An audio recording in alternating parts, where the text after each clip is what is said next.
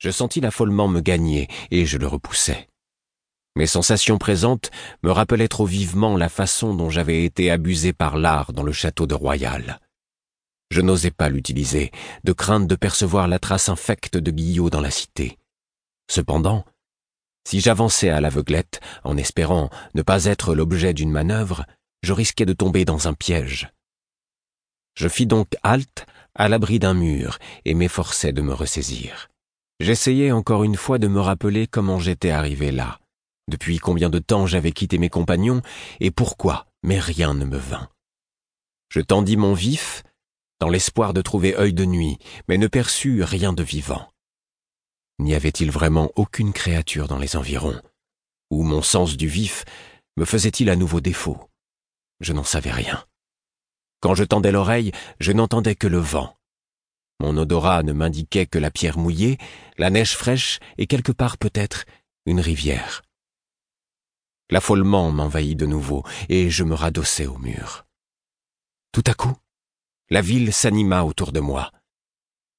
Je m'aperçus que je me trouvais contre le mur d'une auberge dont s'échappaient les sons d'une sorte de fifre et des voix qui entonnaient une chanson inconnue. Un chariot me rasa dans un grondement de tonnerre, puis un jeune couple passa devant l'entrée de la ruelle en courant, main dans la main, riant aux éclats. La ville inconnue était plongée dans la nuit, mais elle ne dormait pas. Je levai les yeux vers les hauteurs extraordinaires de ces édifices, étrangement pointus, et je vis des lumières briller dans les étages supérieurs. Au loin, un homme appelait quelqu'un d'une voix forte. Mon cœur battait la chamade. Que m'arrivait-il donc? Je rassemblai ma volonté et pris la résolution d'en apprendre le plus possible sur cette cité. J'attendis qu'un chariot chargé de tonnelets de bière fût passé devant l'entrée de ma ruelle, puis je m'écartai du mur. Aussitôt, le silence retomba, et tout ne fut plus qu'obscurité luisante. Éteints les chants et les rires de la taverne, disparus les passants dans les rues, je me risquai jusqu'à l'entrée de la ruelle et jetai un coup d'œil prudent à droite et à gauche. Rien. Rien que la neige humide qui tombait lentement. Au moins, me dis-je, le temps est plus clément ici que sur la route au-dessus. Même si je devais passer la nuit à l'extérieur, je ne souffrirais pas trop. J'irai quelque temps par la cité. À chaque carrefour, je prenais l'avenue la plus large et finis par m'apercevoir que je descendais ainsi peu à peu. L'odeur de la rivière devenait de plus en plus forte. Je m'assis un moment au bord d'un vaste bassin circulaire qui avait peut-être contenu une fontaine ou servi à des lavandières. Aussitôt la ville se réveilla. Un voyageur s'approcha pour faire boire son cheval à un abreuvoir à sec, si près que j'aurais pu le toucher. Il ne me remarqua pas, mais j'observais l'étrangeté de son habit et la curieuse facture de sa selle. Un groupe de femmes passa devant moi, bavardant et riant. Elles portaient de longs vêtements droits qui tombaient souplement de leurs épaules et voletaient autour de leurs mollets. Leurs cheveux blonds descendaient aux hanches, et leurs bottes sonnaient sur le pavé de la rue. Comme je me levais pour leur adresser la parole, elles disparurent, et la lumière avec elles. Par deux fois encore, je ramenai la cité à la vie avant de comprendre qu'il me suffisait pour cela de toucher un mur veiné de cristal. Je rassemblai tout mon courage et entrepris de me déplacer en laissant mes doigts frôler les parois des édifices. Aussitôt la ville s'animait devant mes pas. Il faisait nuit, et la neige tombait toujours sans bruit, mais les chariots n'y laissaient nulle trace. J'entendis claquer des portes dont le bois s'était décomposé depuis longtemps, et je vis des gens franchir d'un pas léger une profonde rigole creusée dans une rue par quelque violente pluie d'orage. Il m'était difficile de ne voir en eux que des spectres, alors qu'ils échangeaient de joyeux saluts. C'était moi l'invisible, qui passais inaperçu parmi eux. Enfin, je parvins devant un large fleuve noir qui coulait doucement sous les étoiles. Plusieurs appontements immatériels s'y avançaient, et deux immenses vaisseaux étaient ancrés dans le courant, le pont éclairé. Des muides et des balles de marchandises attendaient sur le quai d'être embarquées. Un attroupement s'était formé autour de quelques jeux de hasard, et l'honnêteté d'un des participants était hautement mise en doute. Ces gens n'étaient pas habillés comme les rats de rivière que l'on trouvait en serre, et leur langage était différent, mais pour le reste, ils étaient manifestement de la même race. Soudain, une rixe éclata qui tourna à l'échauffourée générale avant de s'éteindre vivement au coup de sifflet de la ronde de nuit, les combattants s'égayant avant l'arrivée de la garde municipale. J'écartai ma main du mur et demeurai un moment sans bouger, dans l'obscurité zébrée de neige, pendant que mes yeux s'habituaient au manque de lumière. Vaisseau, quai, foule, tout avait disparu. Mais l'eau noire et silencieuse coulait toujours, fumant dans l'air glacé. Je m'en approchai et je sentis le pavage devenir de plus en plus accidenté sous mes pieds. Les crues avaient envahi la rue à plusieurs reprises, et nul n'avait réparé les dégâts. Je me retournai vers la ville pour en étudier la ligne, et je distinguais les silhouettes vagues de flèches et de murs écroulés. Encore une fois je tendis mon esprit, et encore une fois je ne perçus aucune vie. Je revins au fleuve.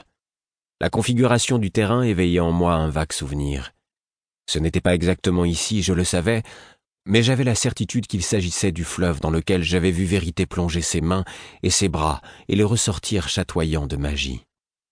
D'un pas circonspect, je m'avançai sur le pavage rompu jusqu'au bord du fleuve. Il avait l'aspect de l'eau. Il sentait l'eau. Je m'accroupis et réfléchis.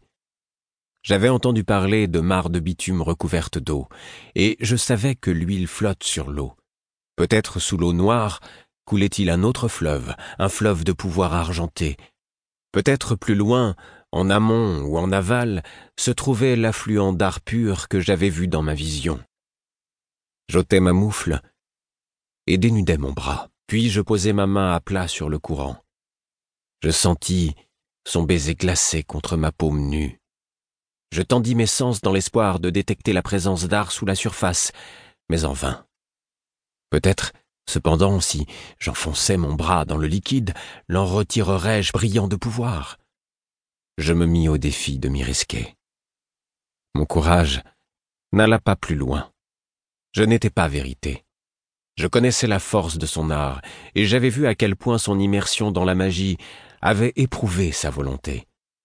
Je ne pouvais rivaliser avec lui. Il avait suivi la route d'art pendant que je... L'énigme me revint tout à coup. Quand avais-je quitté la route d'art et mes compagnons?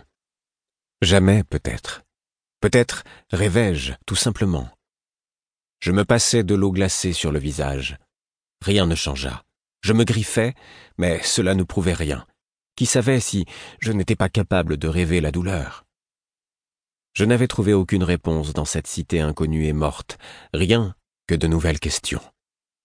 Résolument, je me détournai et repris le chemin par lequel j'étais venu. J'y voyais mal et la neige comblait rapidement les traces que j'avais laissées. À contre-cœur, je collais mes doigts au mur le plus proche. Il me serait plus facile de retrouver ma route ainsi, car la cité vivante offrait plus de points de repère que son cadavre.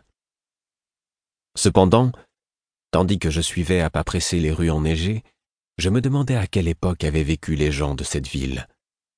Avais-je été témoin des événements d'une nuit vieille d'un siècle? Si j'étais arrivé une autre nuit, aurais-je assisté aux mêmes scènes ou à celles d'une autre nuit de l'histoire de la cité? Ces fantômes de gens se percevaient-ils comme vivants et n'étais-je qu'une ombre froide et incongrue qui traversait subrepticement leur existence? Par un effort de volonté, je m'interdis de réfléchir davantage à des questions auxquelles je n'avais pas de réponse il me fallait retrouver le chemin par lequel j'étais venu. Peut-être mes souvenirs s'étaient-ils estompés, ou j'avais pris un mauvais embranchement. Le résultat fut le même.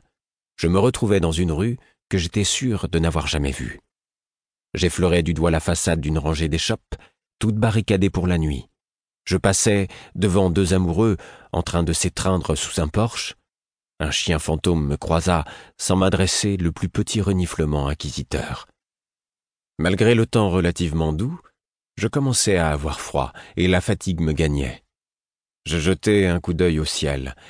Le matin n'allait plus tarder. Le jour aidant, peut-être pourrais-je monter dans les étages supérieurs d'un bâtiment afin d'observer la région alentour. Peut-être à mon réveil, me rappellerai-je comment j'étais arrivé ici.